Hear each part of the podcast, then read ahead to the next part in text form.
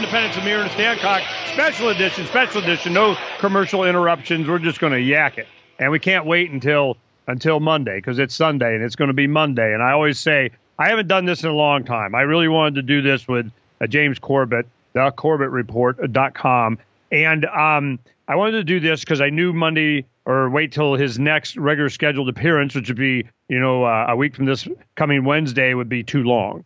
And I've been around long enough and remember the psyops of all the be feared and why and said what happened. Then you find out decades later what really happened, who did what and why, and you can see the same kind of operation being done on our brain cells now. So I'm going, no, I, I need to have this understood now because it's starting to unfold. We were always of the opinion it's going to be when the debt starts getting called in, when the petrodollar gets abandoned, when you know Federal Reserve System comes up against any competition, when uh, you have uh, so many things that would be dominoes after the petrodollar fell, and it looks like it's underway. So I didn't want to wait any longer, at least understand how fragile it is when the people's opinion, and certainly that of a lot of other economies, just say, eh, not so much. Then what?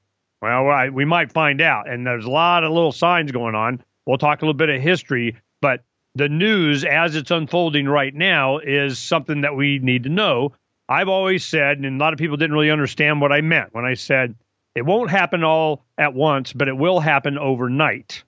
And the point that I'm making is that, you know, it, it won't be all at once. It's not one thing. It's just like breaking dawn. You can see it coming. You know, here it comes. You know, it's like, you know, the sandstorm. Yep, here she comes. You know, it's calm now, but I, I see it coming. Well, now I'm think it's going to be, it will happen overnight. And it might, overnight, maybe a Monday, maybe tomorrow, but it's going to be you know soon, you know, or soon. Hell, it's a day sooner than what we were worried about before. I, I it's just going to continue to get closer. So I think we need to understand what's happening, and I don't know anybody better to do that than James Corbett. Now he wrote an article, "What You Need to Know About the Saudi Purge." And I've read it, and I've read a bunch of other stuff, and we've had a lot of guys over the years come up, you know, letting us know building up to this or something like this. And I think this is here. But I want to, you know, uh, probably first off, we're going to try and do this in an hour as fast as we can without commercial interruption. So I got to ask James, where do you think we start? You know, is it historical? Do we go back, uh, you know, with oil? Do we go back with uh, Lawrence of Arabia, the First World War? Do we go back after, uh, you know, the uh, Bretton Woods? Do we go to um, I, you know, uh, the petrodollar with Kissinger in the early 70s. Do we go to, I mean, how far back do we got to go? You know, that's an excellent question, and one that I think most people wouldn't be perceptive enough to ask, because these kinds of questions really are the fundamental point of all of this. This isn't a single thing that's happening right now in the midst of things. It is something with history that goes back decades or centuries, depending how far back you want to go. So I think the real the real way to approach this is to take a look at what's happening and then you know you follow those threads back as far as we can to where they to where they originally lead. And i think a lot of them do lead back at least a century to world war one the carving out of the modern day middle east. I mean that happened as a result of the first world war and the backroom deals that were going on in the drawing rooms in paris and what have you. I mean that's that's where so much of this what what we now understand as the middle east began and also, I mean, yeah, you could go back to Lawrence of Arabia and all of that stuff. Um, and oil obviously plays a huge role in this and the machinations of the oligarchs. So I don't know. I mean, it's an excellent question, and it's an important point to keep in mind for all of this discussion, no matter what we end up talking about, is that there is so much history behind this. I know, that- so I need to know like with you know, damn, and and and you're one of the guys. I you know, I've uh I've read a, a, lot of things that were before the internet really got going. And that's if it wasn't for that or some of the Patriot conspiracy, John Birch, whatever the heck, that later you find out they were mostly right about everything. So I'm going, this is, um, you're in the new era. You're having such enormous amount of, of resources available to you and you know where to look. And then you have a lot of the Corbetteers, a lot of your supporters and followers and helpers out there scouring the. I mean, I, I, this is what we were looking at when Max Headroom came out, you know, in the '80s or something, which was a TV program. I mean, eh, my I'm at the age at 56, born in 61, graduate 79 in high school. And my thing was is that I can see in retrospect all of the repeats of the same kind of mind screws that they're doing now and for the same reasons. And it seems like it was always our hegemonic unilateral we get to do whatever we want the way we want because we can. And oh, by the way we got you know big guns and satellites and fighter planes and stuff. So it's been to me that that soon shall pass. I mean it can't sustain the way it is and put everybody under that fear that that that, that, that tension. And it benefits like everybody in the government and up you know other than the people and I'm I'm seeing the awareness from what the work that you're doing the people are starting to be able to embrace what's happening and why. It's a it's a philosophy, it's a thing, it's an entity that's eating everywhere. But it starts somewhere. It's an idea, and that's where you got you know why they did you know uh, big oil you know conquered the world, and then you know and how when you those are fascinating documentaries. But it's it has a beginning, and there's something we got to go biblical you know, do we have to just go a philosophy? Is it what do we got to be afraid of before we define what it is that's going on now so we understand it in context? Well, you're right. I mean, fundamentally, as we've talked about before, this is about an ideology. It is about the ideology ideology of oligarchical collectivism, which is what uh, Eric Blair, aka George Orwell, called it in 1984. That was what uh, Goldstein was writing about. right. So, um, but but yeah, it goes. I mean, I don't know how you're going to define this. Uh, everyone's going to have their own perspective on it. I think fundamentally it is just a mindset that exists in some people and for whatever reasons. And we've talked about psychopathy and how that contributes to to the uh, the well the overall oligarchy and their construction. Um, you could go biblical and religious if that's your thing. Um, I I mean that's above my pay grade. I don't.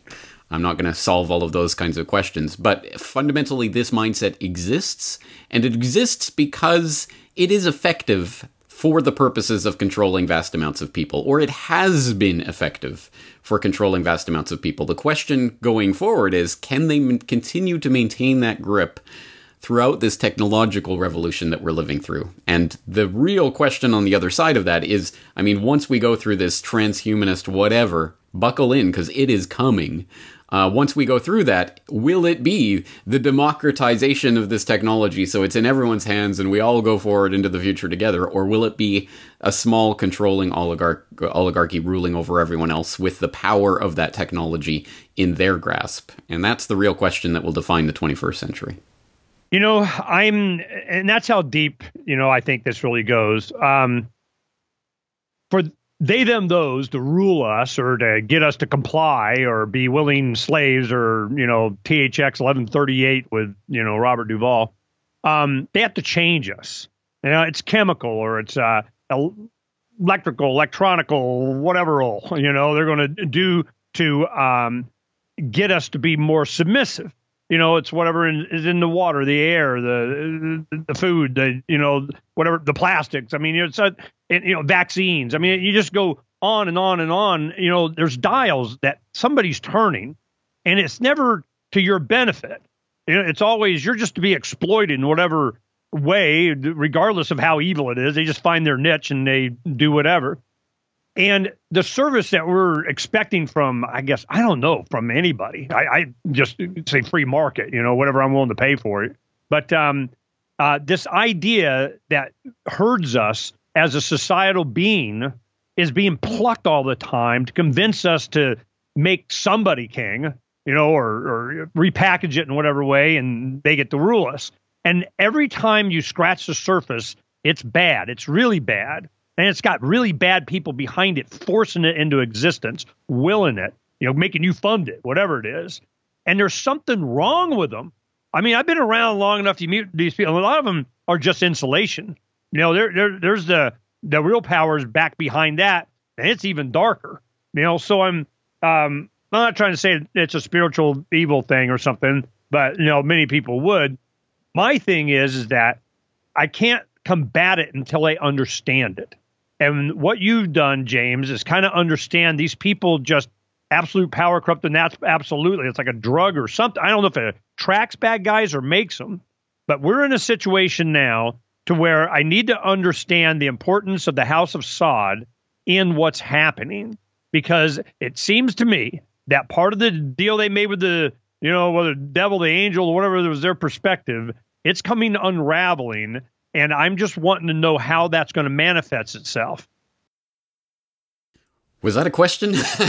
yeah, where do I dig into that? I know. I, I want to. I'm trying to get you to monologue, man. Yeah. Okay. I, all right. Well. Uh, it, uh, okay. So now we're swirling around the events in Saudi Arabia and the House of Saud. So for people who don't know, Saudi Arabia is an absolute monarchy, and it is a constructed uh, monarchy. It isn't some sort of art organic thing that came from the soil. This is a, a certain family that was selected to rule the country because they would play ball with the right, you know, global international elite players. And that's that's seen going back to the grandfather of the family, the uh, Ibn Saud, who founded the modern state.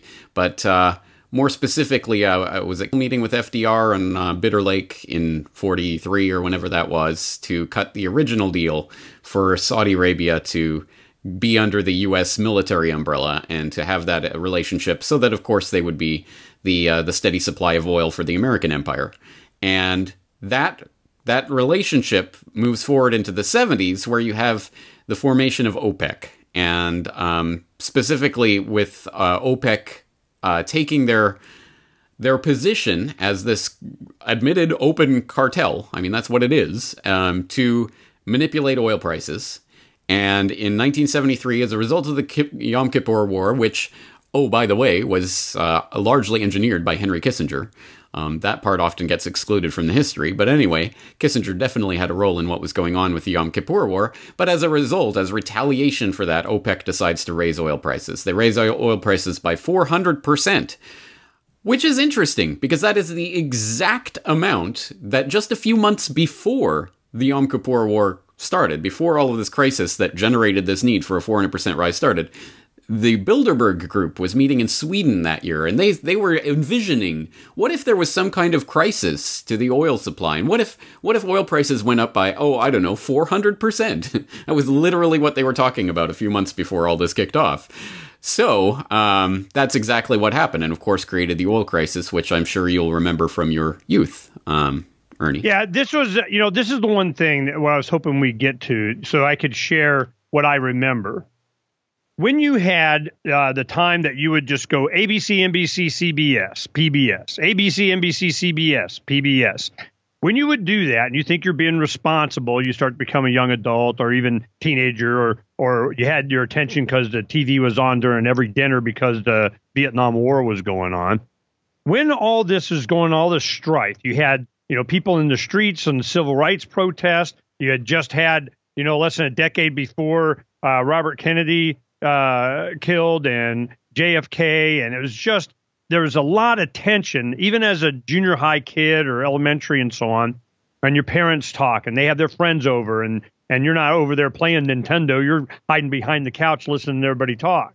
You know, so this is um, the feeling that I got was that Saudi Arabia was the center of the universe at this time because we needed to be fearful that we didn't have enough oil for our high standard of living and it had to be imported and we got to be you want your way of life we got to be willing to go to war. And those commie bastards that want to slow us down in any way well we got a bulldozer for them you know? So it was an idea that we were like klingons or something. You know we got to go we're going to go kick ass for the empire. And they counted on patriotism and i've seen that that that uh, that tool has been less effective as the internet has caught on and people can openly question. But then you what's starting to happen is what you knew was going to happen is wherever they can throttle down that dissent, disincentivize it, not allow it to be incentivized. You know, YouTube and Google and Facebook and Twitter and all the crackdown. That is just driving. They're squeezing, you know, the the the balloon. It's going to pop out. And one of these, you know, that's popped out has been James Corbett. It is amazing over the time that I've been doing media and talking and activists and all that. A lot of people they'll point to different things. There's a lot of FEE work. You know, Foundation for Economic Education was a really effective thing that seeded a lot of stuff in the 60s and 70s. Then, and they still do now. They're they're even got a they're on a new tear. You know, so they're they're doing well. You have um, a lot of their other organizations that was influential to me, Future Freedom Foundation with Jacob Hornberger. And that, you know, there's little freedom dailies that you would read and James Bovard. There's just some. And then they start to open and blossom a little bit. And then the investigative reporters that give you regular stuff like James on things that are important that you are telling him he needs to look at. I do the same thing. I try to encourage him to go on to different stuff. All I want to add to in this conversation is some of the things in his article that brought things to mind and to give you a perspective of how I feel the same psyop coming. I can feel that it's the patriotism of, you know, there's not that much support there. They got to make something happen. And that's, you know, I always say, yep, Golden Gate Bridge, you know, St. Louis Arch, toast. I mean, they got, you know, something's got to, some iconic symbol's got to go. And I'm just, I'm worried about that. And I don't want us to under or overreact in the wrong way or something. I mean, you know, it's just just so we're informed, and that's why I'm so uh, supportive of the work that you do, James. But I want to, you know, to run it along here. Um, when you say, um, well, I, we'll get to that in a minute. This one right here. Remember this name, Kushner. You're talking about when Kushner went and was putting together before all this a 110 billion dollar Saudi arms deal. Now, I remember that when that had they were talking about it, and it just kind of got brushed off as just regular doing business and didn't get emphasized enough. Would you do that for our audience, please? All right. So at the time, I did write an article about that arms deal that I'll direct people to, and uh, it was called "What They're Not Telling You About the Saudi Arms Deal." So this hundred ten billion dollar deal has been slightly overblown, and they're adding some figures in there to make it into one hundred ten billion dollars. But um, But the long and short of this is uh, there's a couple of things going on here. One is that Saudi Arabia is is or has been at least uh, who knows if this is a change in direction with the purge but they have been trying to buy the good graces of the United States as part of their quest for regional dominance right now because clearly the Middle East is in a state of flux and for se- for a decade and a half now since the whole restructuring that's been taking place with the Afghan Iraq wars uh, there, it's been an open question as, as to who's going to step into the power vacuum. Um, now, what ultimately resulted from Iraq War II there is that Iran it greatly bolstered their position. Uh, that in fact Iran has gained something of a, a, a, political foothold, as it were, in Iraq, and has more influence in Iraq than obviously they would have done if Saddam was still in, in power. Let alone, you know, whatever else would have happened organically in the region. So um, so that has been a a very bad thing for the House of Saud in particular, which is uh, against Iran. It's not so much, I think, the Saudi Arabian people that have a hatred in their heart for the Iranian people per se. Again, this is power politics of power players. And the Iranian revolution of 1979, one of the things that it portends is the idea of some sort of Islamic overthrow of the emirs and kings and monarchs of the Gulf states, including, of course, Saudi Arabia. So um, I think the House of Saud does see the writing on the wall because Saudi Arabia, ha- it has to be kept in mind that this is a still a, a tribal nation. And um, King Ibn Saud, the, the founder of the modern state, when he had, I think it was 45 sons, something like that. So when he dies, there's this huge question as to the succession and you know who's going to rule this kingdom. And there's three different at least three different power factions three different kind of family lines and, and tribal elements within that that uh, that house of Saud and they're all vying for control. So the way it has functioned um, more or less, with some intrigues and some blowups here and there, but more or less functioned is that the powers of the state of Saudi Arabia, the, the various security forces and what have you, have been divided up between those three tribal factions. And they've there's kind of been a balance of power there. What what has just happened with this purge, this really spectacular, transformative purge, purge, whatever you want to call it, is uh, the consolidation of all of that power within MBS, Mohammed bin Salman, the king, uh, the the son of the current king, King Salman. Um, a very important move because that takes away that balance of power that had delicately balanced those three tribal factions within the House you know. Don't don't lose where you left off here. But as you're explaining that, thank you. I, I want you to continue. But um, MBS, I see that as a constant referral to him. Of course, it's his, his initials.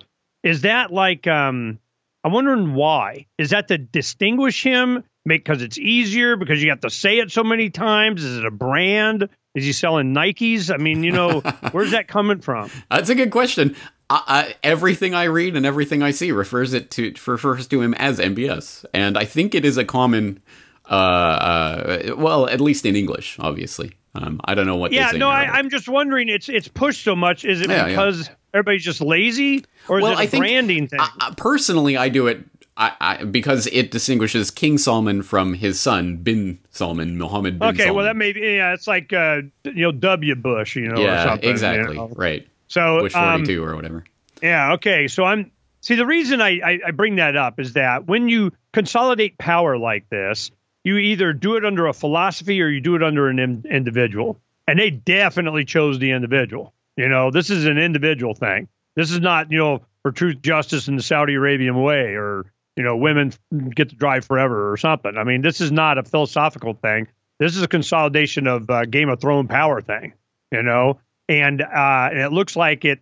They they didn't leave a whole lot to chance, but the one thing I also want to get up to is from this Kushner deal and them doing all these arms, and it seems like Trump's at least, if not facilitating, kind of you know we'd be buds and stuff. And there's like been this relationship, or he understood he needed this relationship from like you know because I'm an international man of mystery, you know, and I got businesses and we do business and art of art of business. Okay, so I'm going all right. Now I get the impression that um, this was a not a coup inside the House of Saud. It more like a coup against interest that involved you know the intelligence community, you know, the banking industry, the oil oligarchs. I mean, it just this has been a, a flip of a switch they're going to start going to China and other competitive markets and currencies. The petrodollar gets ignored or abandoned.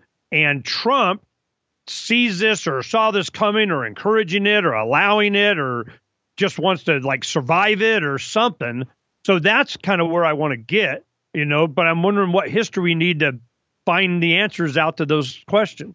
Well, what role Trump and the Trump administration and Kushner, more specifically, is playing in this is a. I mean, that's a very good question, um, and one that I don't have the definitive answer to. I don't know what their angle is on this yet, other than to say, um, as I was saying, I think Saudi Arabia is trying to position themselves as the the leader, the the regional dominant power of the Middle East. So they are doing things like the the war on Yemen, which is seen as a proxy war in Iran. They're clearly ginning something up with Lebanon here with the abduction of the prime minister. Yeah, go, you know, yeah, don't breeze by these for me, James. Man, I mean, when you go the Yemen thing, I never really got a full beat on this Yemen thing, and then you know the the the it comes out that they Join well, the of course, we've been always buddies with Israel in our joint effort that we don't like Iran. I mean, you know, and and then this Qatar thing, um, I I never really all I got out of it when it was going on was this. Well, Qatar, the other Arab states on the peninsula, they, they don't like them none too much because they paid a a ransom to some bad guys that got money, you know, so they can get one of their brothers back. But it was really a you know a deal or a negotiation something. You know, they just want to tarnish them in some way. And then stuff happened, and I lost interest. So I'm going, but Qatar keeps coming back. You know, are they breaking with the fold or something, or not getting in line, or they're aligning with something else? Then you got uh, Saudi Arabia being buds with Israel, as long as we all can h- hate on Iran. And why do we hate Iran so much? And then Yemen. So start with Yemen. What the hell do we give a crap? And we got the Congress voting money to go kick the living crap out of Yemen. What what's is that all about, please?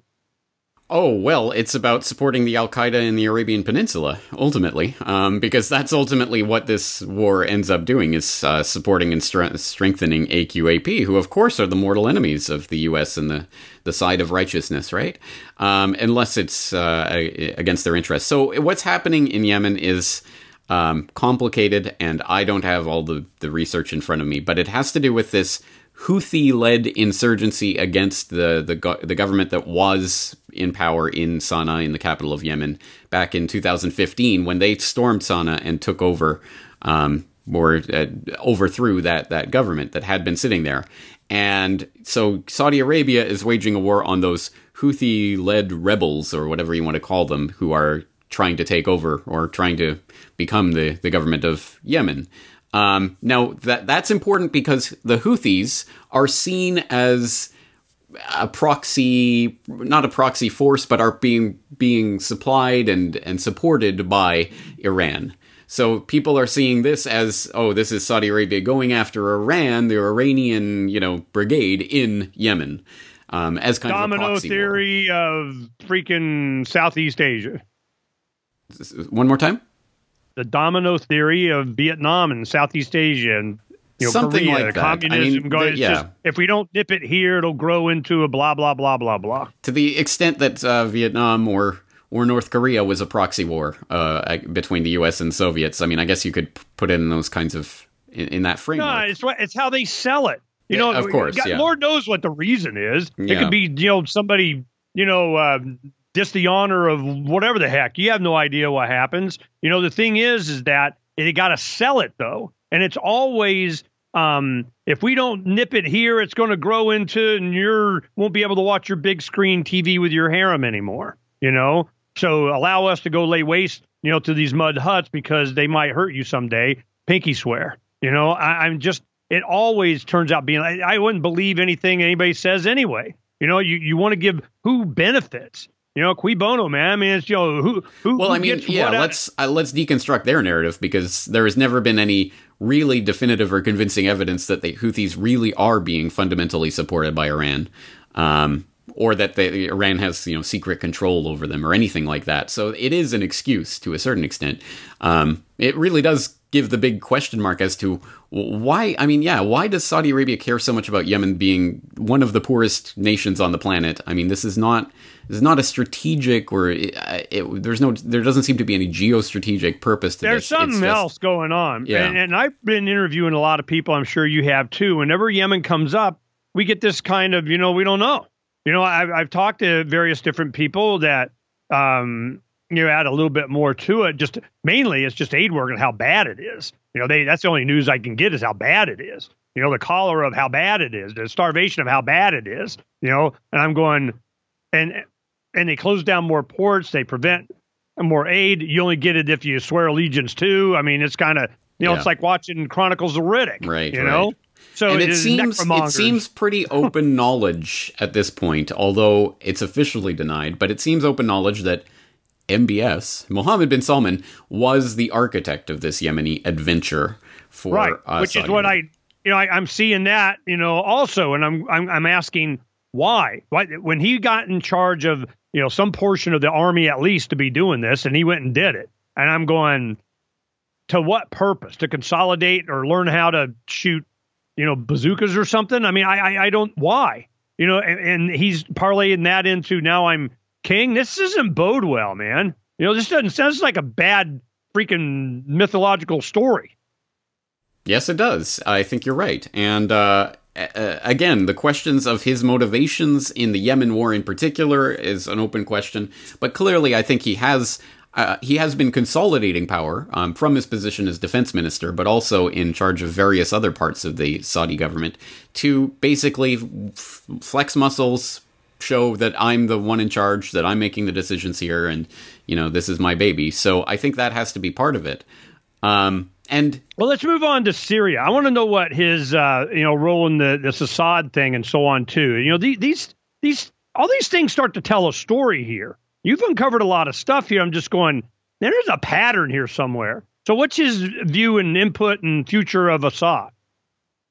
Well, you, you see, actually, this gets even more complicated, and it gets into parts that I'm still researching myself. So I don't, again, don't have the answers for you. But I do know that um, Bandar Bush. We all remember Bandar Bush, the uh, the prince, the Saudi prince, who was so close to the Bush family that he got the uh, the nickname and all of this. Was at some point, I mean, there's been some intrigue going on with him for years now as to he, he was being reported as dead, but then he's suddenly alive again, and he's meeting with uh, Putin in Moscow, and and he's the head of the security services in Saudi Arabia all of a sudden, and then he isn't. And this year he's been arrested in Saudi Arabia. What on earth? What's going on? Um, he uh, definitely had a part in engineering what was going on in Syria at least four, three or four years ago. He was helping supply the Salafi um, jihadists who were attempting to overthrow Assad. He was arranging some of that. There are implications that he was involved in the the uh, the chemical attack of three, four years ago, whatever. They tried to pin on Assad. So um, he's been floating around there, but now he's being taken out as part of this purge. Um, so w- there is another level of intrigue to that, and perhaps, perhaps MBS is trying to clean up after you know Syria. Okay, Syria is a failure. You know, let's clean up that operation and get get moving forward. Um, that's a complete speculation on my part at this point, but there's there's some intrigue going on there within. Again, this is all internal to Saudi Arabia. Well, you know, this seems like um, the targeting are the guys like this. It's all that Bush, Cheney, Halliburton, they, them, those from the 80s, 90s, and you know that crowd. And um, and and the Clinton dynasty was perfectly willing to dovetail with that. And then here comes this Trump thing, and I with Kushner going and making deals with while Russia is selling gazillions of dollars worth of defense missile systems, and China's wanting to say hello to Saudi Arabia. Oh, Aramco, your whole oil thing. I saw you reporting they're just going to buy the whole damn thing. So I'm going. This is not the same Middle East that you know uh, Cheney and Bush and Rumsfeld and all these, and, you know Wolfowitz, all these guys were part of. It seems like the connections to them in Saudi Arabia are the ones being purged. Right. I, I think I, one of the ways we have to look at this is that as I'm ta- as I'm trying to paint the picture here, Saudi Arabia is trying to become this regional leader, and they're trying to okay, so we'll we'll d- wager a war on Yemen, we'll go into Syria, we'll we'll be the ones that are setting the agenda here. Um, they're trying to throw their cl- cloud around at this moment. I think partially because the writing is on the wall for the House of Saud, both internally with the breakdown of the whatever balance of power was going on, but also existentially the just the economic existence of Saudi Arabia is called into question in this era where we are all being told we're going to be transitioned into the post-oil era. Um, for what does that mean for a oil kingdom that has been founded and based on oil revenue? It means the end, unless they change everything. And that's, I mean, that's the way that um, MBS is being sold to the, the public right now. He's the he's the reformer. He's going to change everything. And look, he's changing this. He's changing that. He's 32 years old. He's a you know, he's got young, fresh ideas and all of this. Uh, city in the desert, 500 billion dollar neom.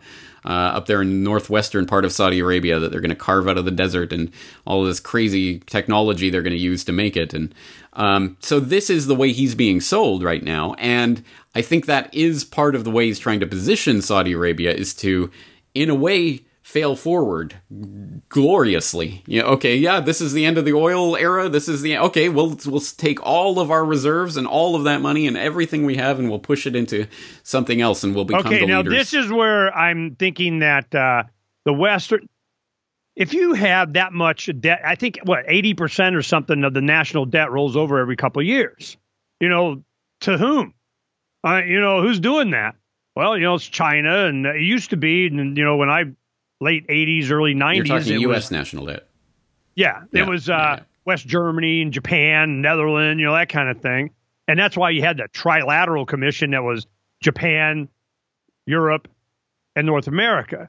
And I'm going, you know, and I remember growing up that that was the powerhouse economics of, uh, but the U.S. still dwarfed everybody. Well, everything's changing now.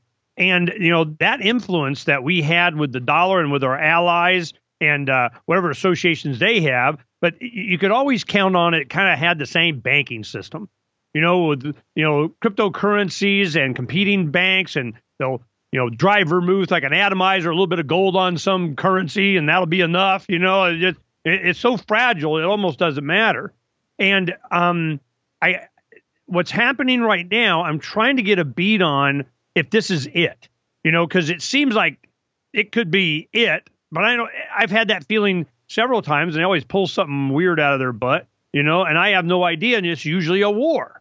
So the wars, uh, the escalation of ouch, quit it, whether it's fictitious or not, is mostly where? Are we looking at Middle East stuff? Is it Sea of Japan? Is it Europe and Russia? Is it you know I mean, where where do you think we're most fragile? Something break out? Um, probably the place you least expect, because that's always Yeah. wh- the place where it ends up being. And uh, Africa um, would probably be a good candidate for that at this point, because it is becoming the proxy for China US struggle. And it has been for a decade or two. It's been simmering, but it's coming to the fore a little bit more. And we're starting to see these operations. Hey, the U.S. is in Niger. What? What's going on? Why are they there? What's going? Oh, I, you know, don't worry about that. Don't worry about that. Concentrate over here. So there's definitely there's there's buildup happening there, and there's going to be a butting of heads at some point in the near future. Well, Saudi Arabia really just represents. I mean, it's going to add it's business interest, or somebody can get you get. God, is, is it 800 billion that they seized from these guys that they arrested and seized their stuff? That's the number they're reporting. 800 billion, not million, billion, right? That's almost hey, that's enough for to buy a city in the desert. right. So I'm just going. Is that what we're trading off these dozen guys?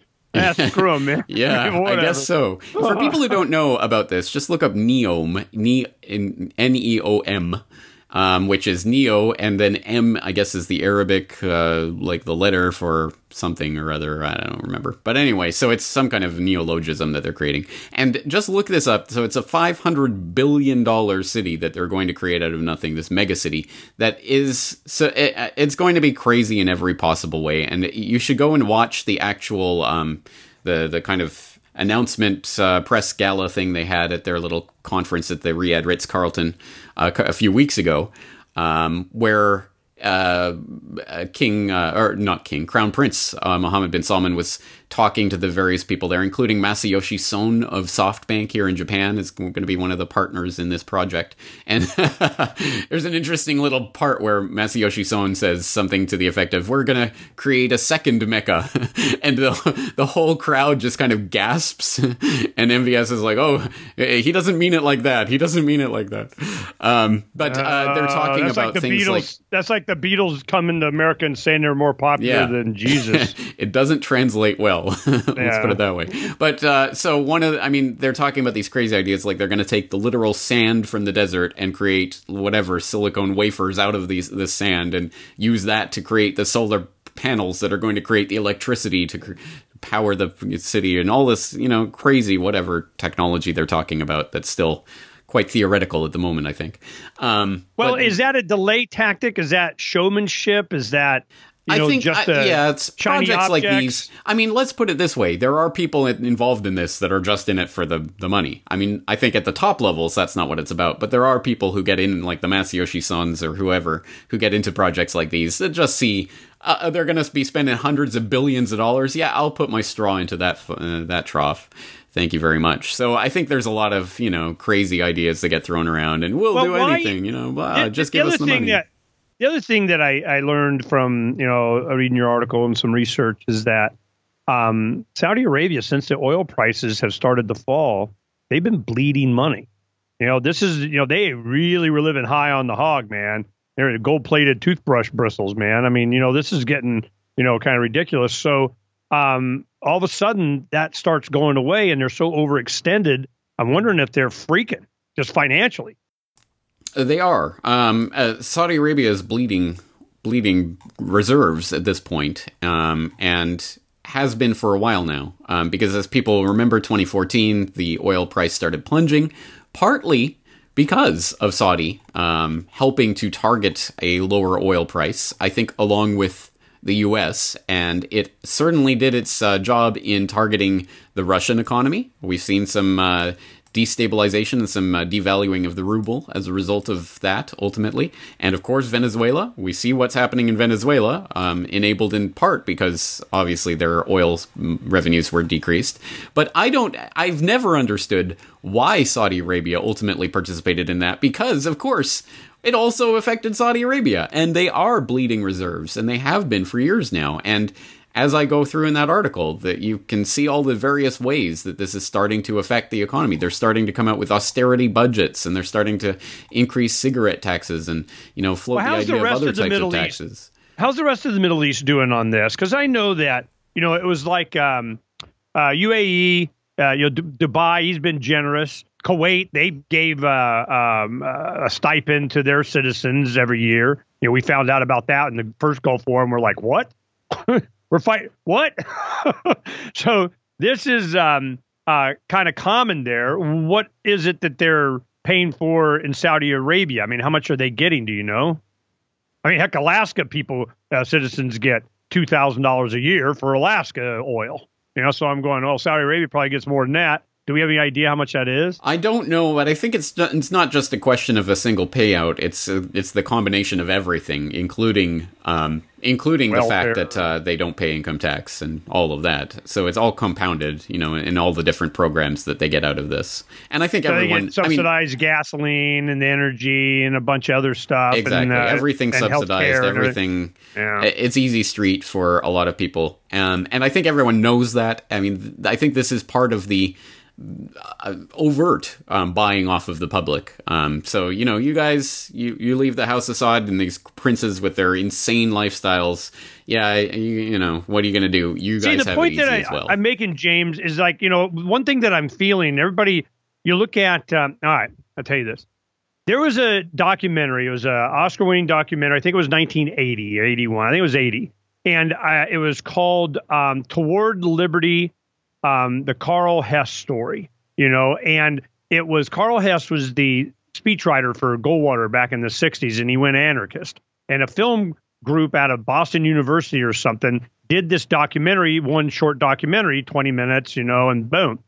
And uh, it was done really well, but it was anarchist, more of a libertarian style. But at the time, they didn't really get that. They didn't really understand. They thought they were, you know, uh, espousing the thoughts of this great anarchist that was more progressive. And as they got older, they realized what it was being used. A bunch of libertarians, yeah, what he said, you know, and they didn't want it to go on YouTube. And they kind of, you know, they do copyright violations and pull it down, pull it down, pull it. But now it's up there and there's nothing they can do about it, you know. But um, uh, that documentary made it very clear to me that the um, I forgot where I was going with that. It was a good documentary. You guys go should go watch it, you know. But um, I, I'm hoping that we're in a phase of understanding this from a long time, you know, what the, this battle really is about, because I think it's going to reset after the House of Saud goes. It'll be the money, and whether they go or not is just it depends. I'm afraid they're, you know, well, I'm not afraid, but I mean, I think that they may be going towards other banking systems, other uh, banks, other countries, other markets, and leave the U.S. to deal with the baggage and the, the loss of the support for the petrodollar. When that happens, there's only going to be philosophy and save me and come fix it for me um, of the people. And I'm just wanting to make sure that we understand what happened and who's waiting to to catch us because they love us so much and exploit and take advantage and restart the cycle. So uh, before we end, you know, we got 15 minutes. I'm, can you, you know, help me with that and try and get what we should look for or do, or is it metals or digital currencies or who we should look you know, to to see as the first signs that this is happening, and I, know, help us, James. Well, as I uh, I just did a, a, podcast episode on this called "The Saudi Purge is a Global Crisis," and the basic the the ultimate conclusion of that is that the real I think the real action we have to look forward to with regards to this is the China Saudi relationship. I think that's going to be the backbone of whatever new system or paradigm emerges from this, if it is allowed to emerge. And that's, I guess, the other fundamental part of this question. But we've seen in recent years a growing Saudi China relationship that's been uh, cemented. Uh, I think over the course of the past year, uh, King uh, Salman went to Beijing for a state visit um, where he signed $65 billion in various trade deals with China. And President Xi also went to uh, Mecca, uh, not Mecca, Riyadh, I think last year, and they did a bunch of trade deals then. And and I, think President Xi even oversaw the opening of a refinery in Saudi Arabia, but a Chinese-owned refinery. So um, that is clearly the backbone of a new relationship that could be the thing that upsets the petrodollar. And since we haven't formally stated that in this uh, interview. Uh, for people who don't know about that system, people should look into the history of this idea that, as I was talking about that Yom Kippur War and the oil crisis, that led to the creation of the petrodollar system, whereby um, Kissinger basically did some shuttle di- diplomacy and worked out this deal where Sa- the House of Saud was going to price their oil in dollars and was going to recycle that money back through the U.S. banking system in the form of treasury purchases and, oh yeah, arms deals.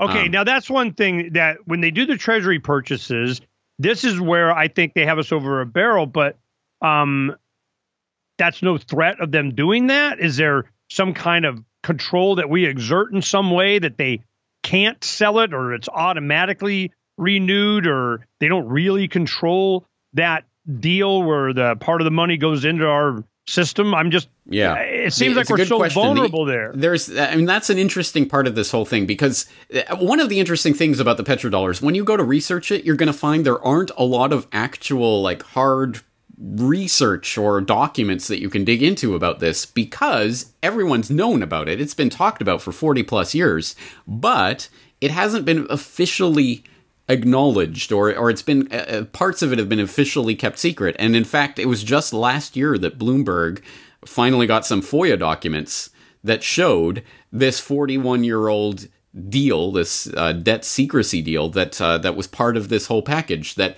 um, Saudi Arabia's reserve purchases or treasury purchases would not be reported, or at least would not be reported as Saudi Arabia. It was in some big basket of like miscellaneous purchases or whatever.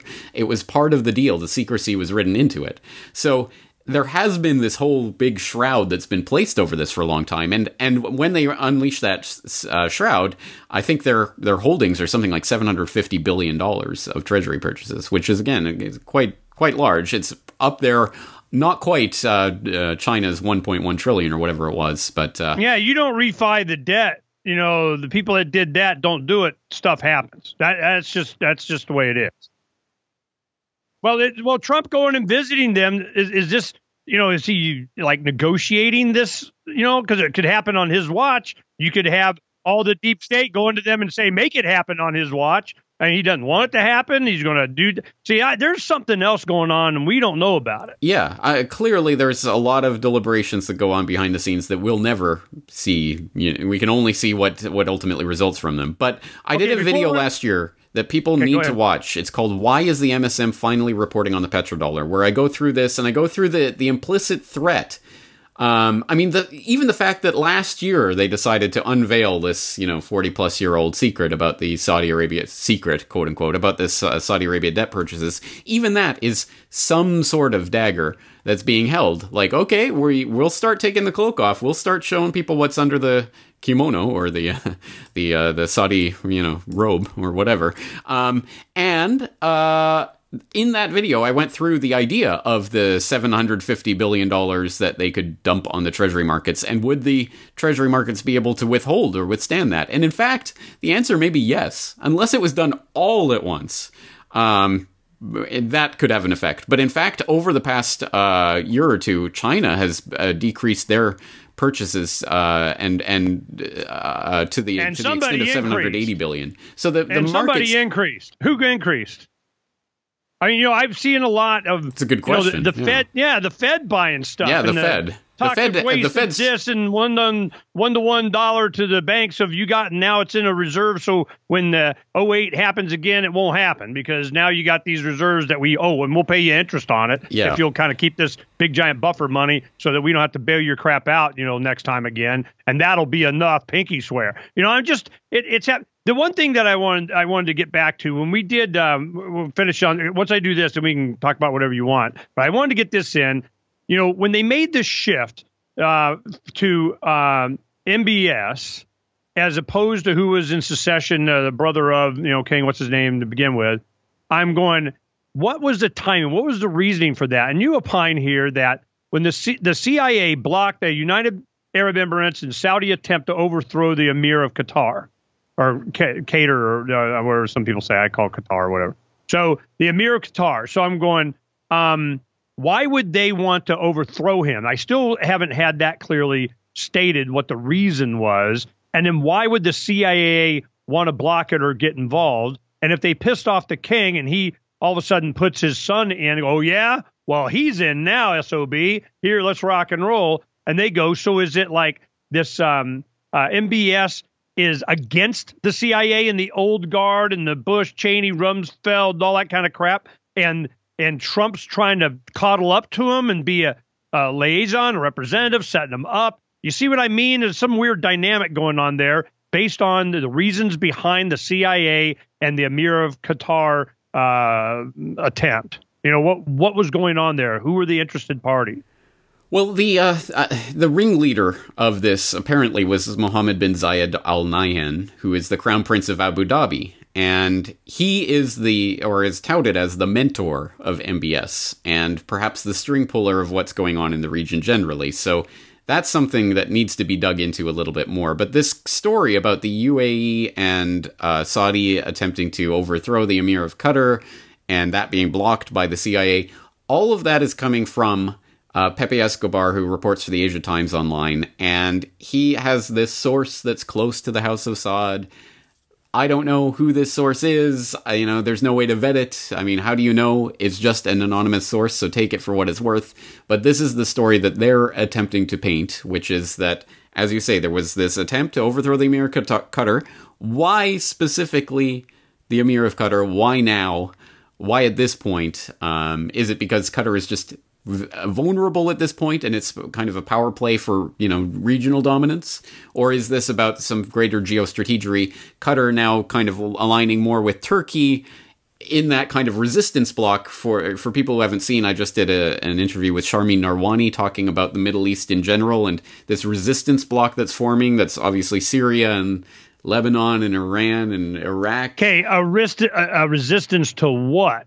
To Just Saudi Arabia Qatar, uh, U.S., Israel, Turkey, who had been trying to go into Syria, and clearly that didn't. After six years, they haven't quite got Assad out of power. So the resistance is everyone on the other side of that. Now, interestingly, Qatar and Turkey seem to be peeling off of the Saudi axis and being more not quite aligned with, but maybe more amenable to the resistance bloc. And that has to do with the Qatar Iran sharing the South Pars uh, oil field, which is one of the largest reserves in, on the untapped reserves on the planet. Now they're on they're the starting to two develop different it. Side, they're on the two different sides of the Persian Gulf. Is it like angle drilling down underneath the Persian Gulf or something? There's a pool of oil. Well, I think they, they actually share the actual contiguous space of that that uh, reserve. Um, I, yeah, it goes across both waters. Oh, okay. So underneath it's like a big lake and it's yeah. on both sides of the whatever. Okay. Something like that. Yeah. So they both have access to it and they're both looking at ways of developing it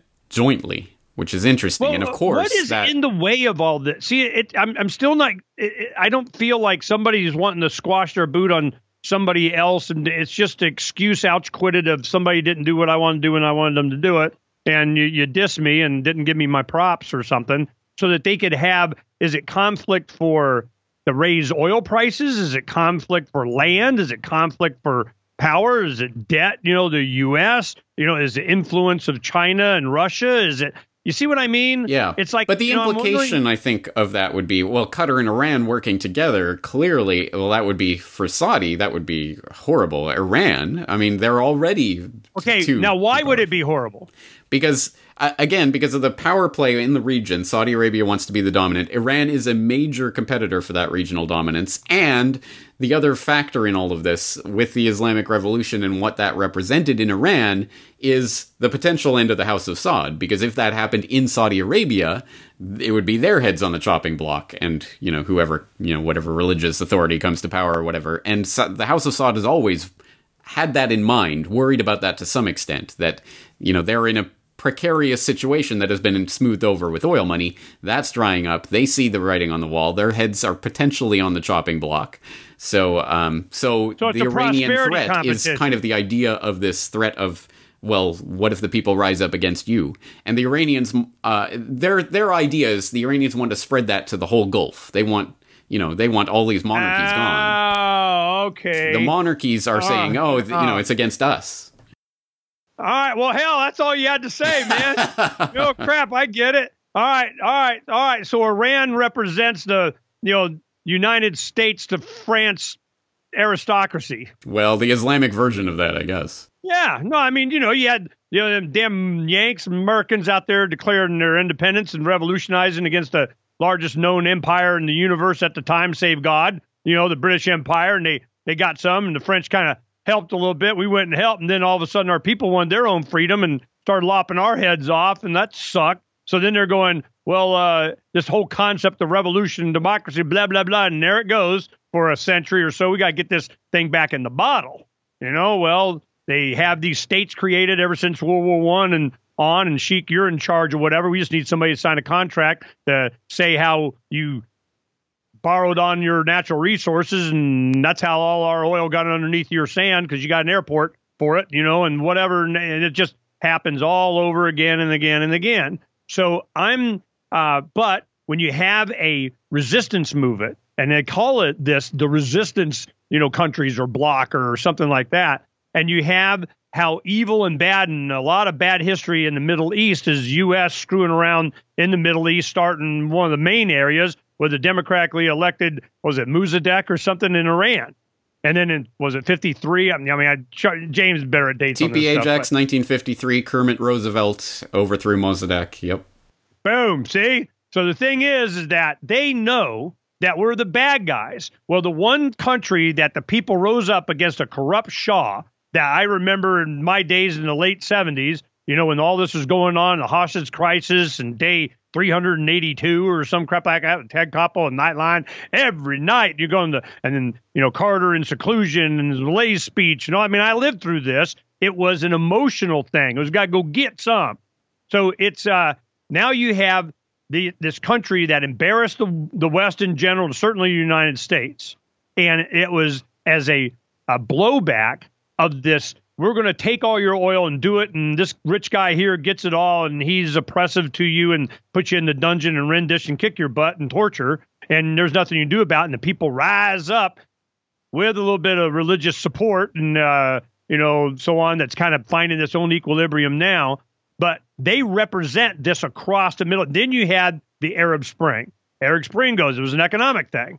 You know now it's going to happen again. And they see it coming and what I guarantee when they talk about um, Iranians influencing these different groups or whatever, man, it's just like the North Vietnamese. You're going in there and training and you know having a good education class and this and why and whatever. You don't even know who on our side hell is helping. You know, it's just it's just to keep consternation going. And I can see now that we had this conversation, I finally understand why. I go, why are they so? Who gives a crap about Iran? Why are they?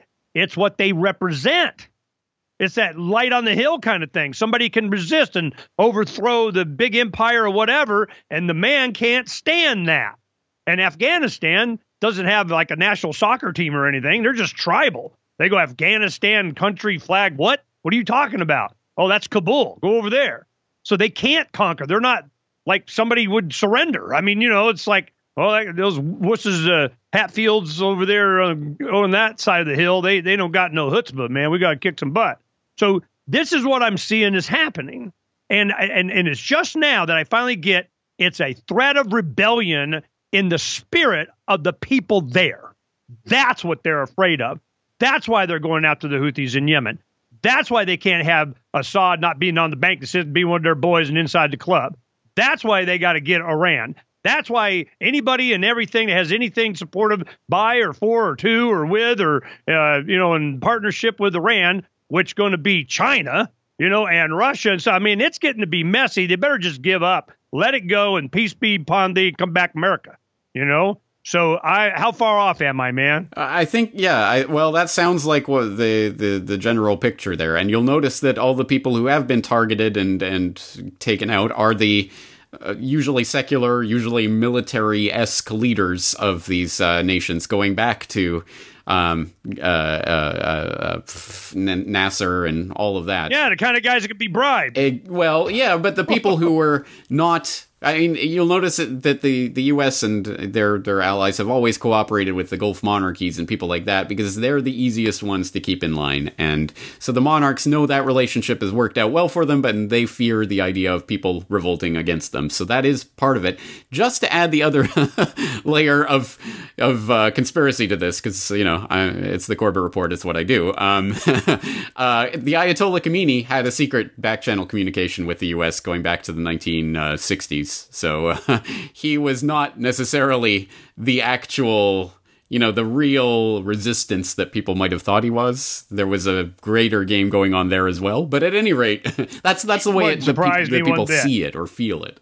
Yeah, no, and that's really it's all perception reality yeah, thing. Yeah, now yeah. I can feel like we can, you know, wrap it up and you get to say whatever you want and warn and all that kind of. Because I, man, I was not going to leave this conversation. I wasn't so concerned about the all the details and stuff change uh, all the time anyway, and you can't really tell who's. I, I just couldn't get my mind around what the hell is with, wrong with Iran. Why they don't even speak Arabic? They speak Persian.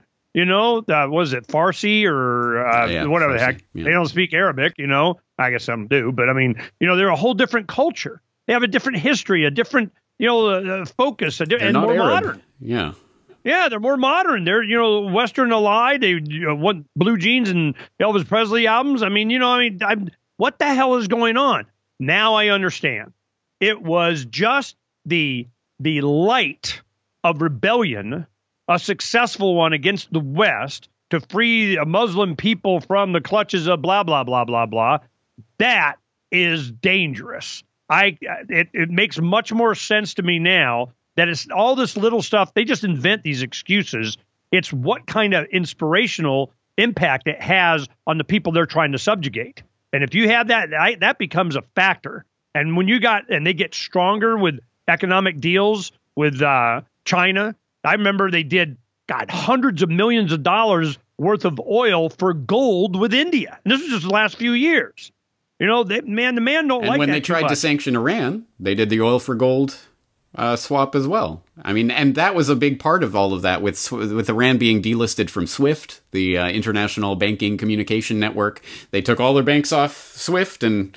You know, okay, deal with that, and so they said okay, and so they started you know, swapping gold oil oil for gas. So they opened their own Uh, oil oil for bourse. gold.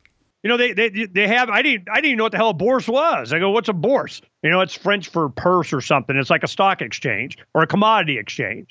So they did like a commodity exchange, you know, for oil in Iran. It goes, yeah, we're open for business, and we'd be taking euros too. So I, I'm the U.S. The tighter your fist, the more star systems you know go out between. Okay, so this is. Yeah. this is how I want to wrap up is to to tell people that this is exactly what is happening. The you know the more the fist gets tightened, the more that people find ways to get out of that grasp.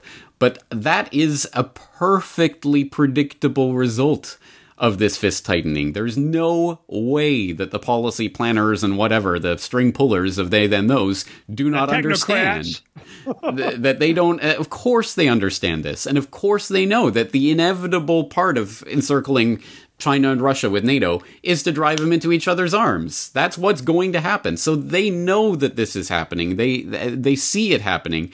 I think they're fostering it in the same way they fostered the rise of China as an economic power so that it now does have geopolitical clout. Again, this is all foreseen. I don't think this is all by, you know, oh wow, we wouldn't have ever imagined that happening.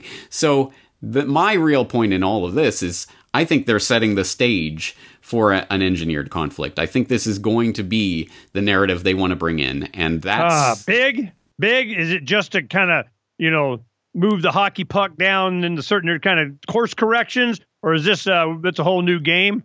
I mean, you know what? Uh, well, let's you put think? Yeah, let's take it the big, big, big, big picture because it is a new game that's coming very soon. And who articulated that quite well recently was Putin, who said that the first country that develops artificial intelligence will be the leaders of the world.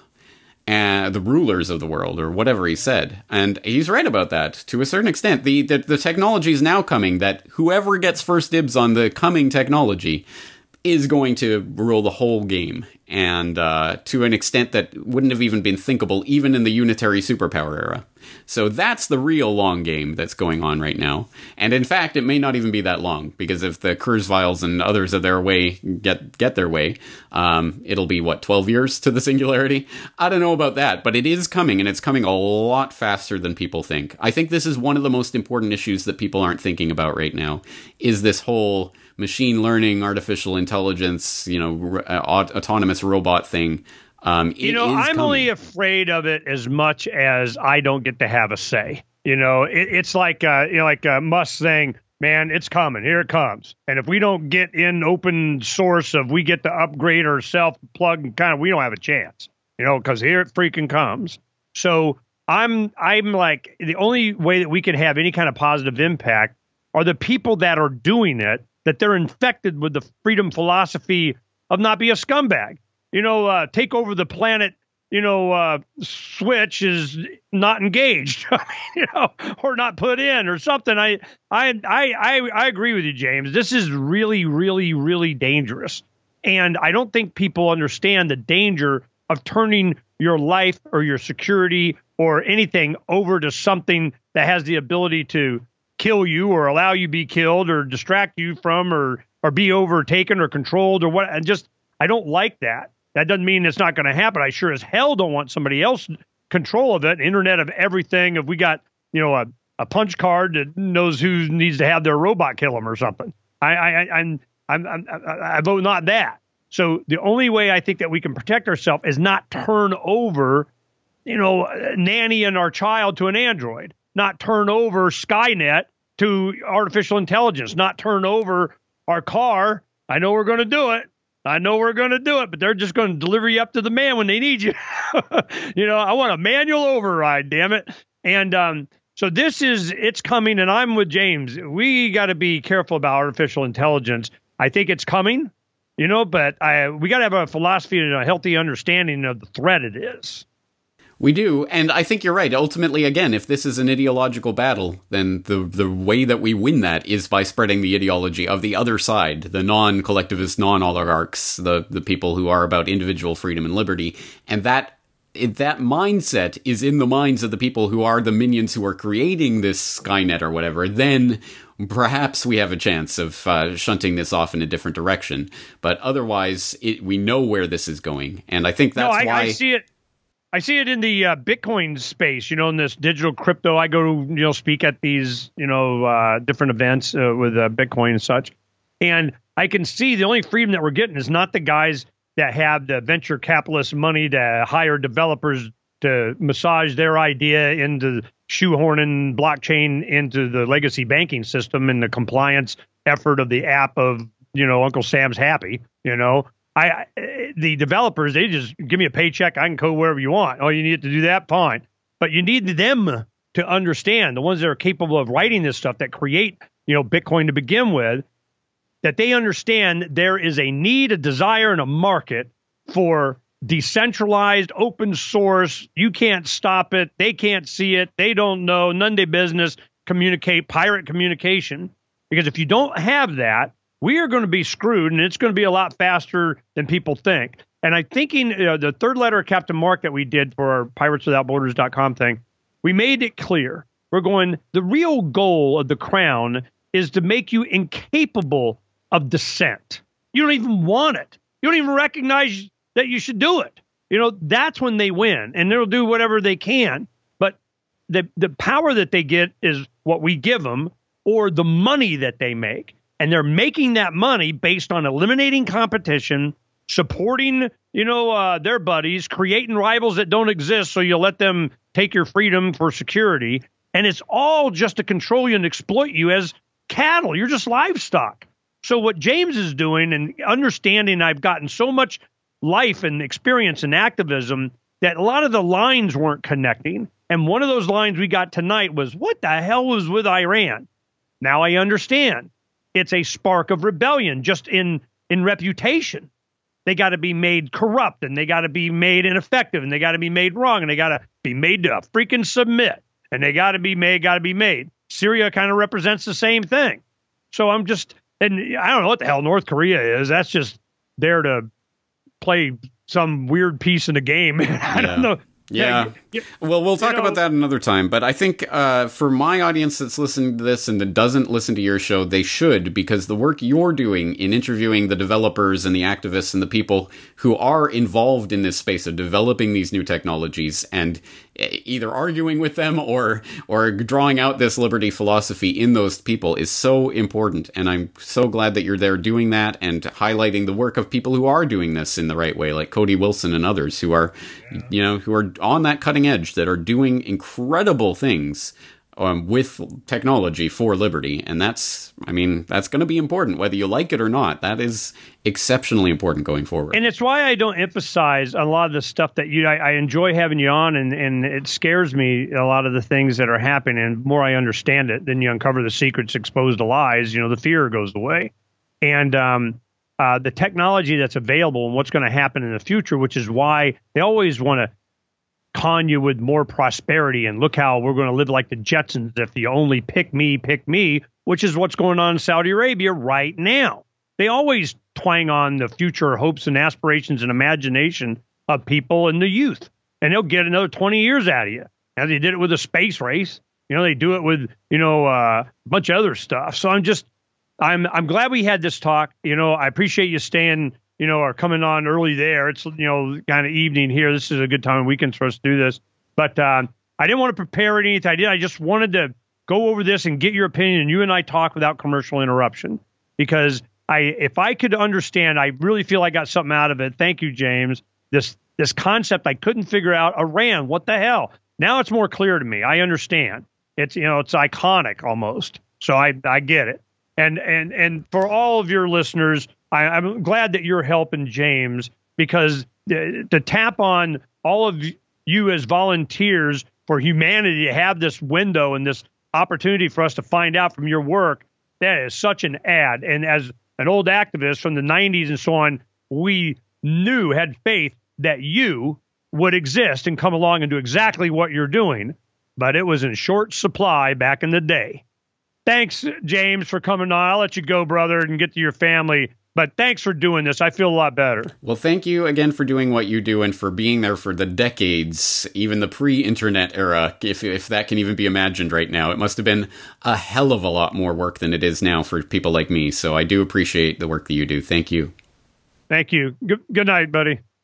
The Corbett Report is brought to you by the Corbett Report subscriber a weekly newsletter featuring James Corbett's international forecaster editorial, recommended reading and viewing, discounts on Corbett Report DVDs, and once a month, a subscriber only video. Sign up today to start receiving your copy at corbettreport.com slash support.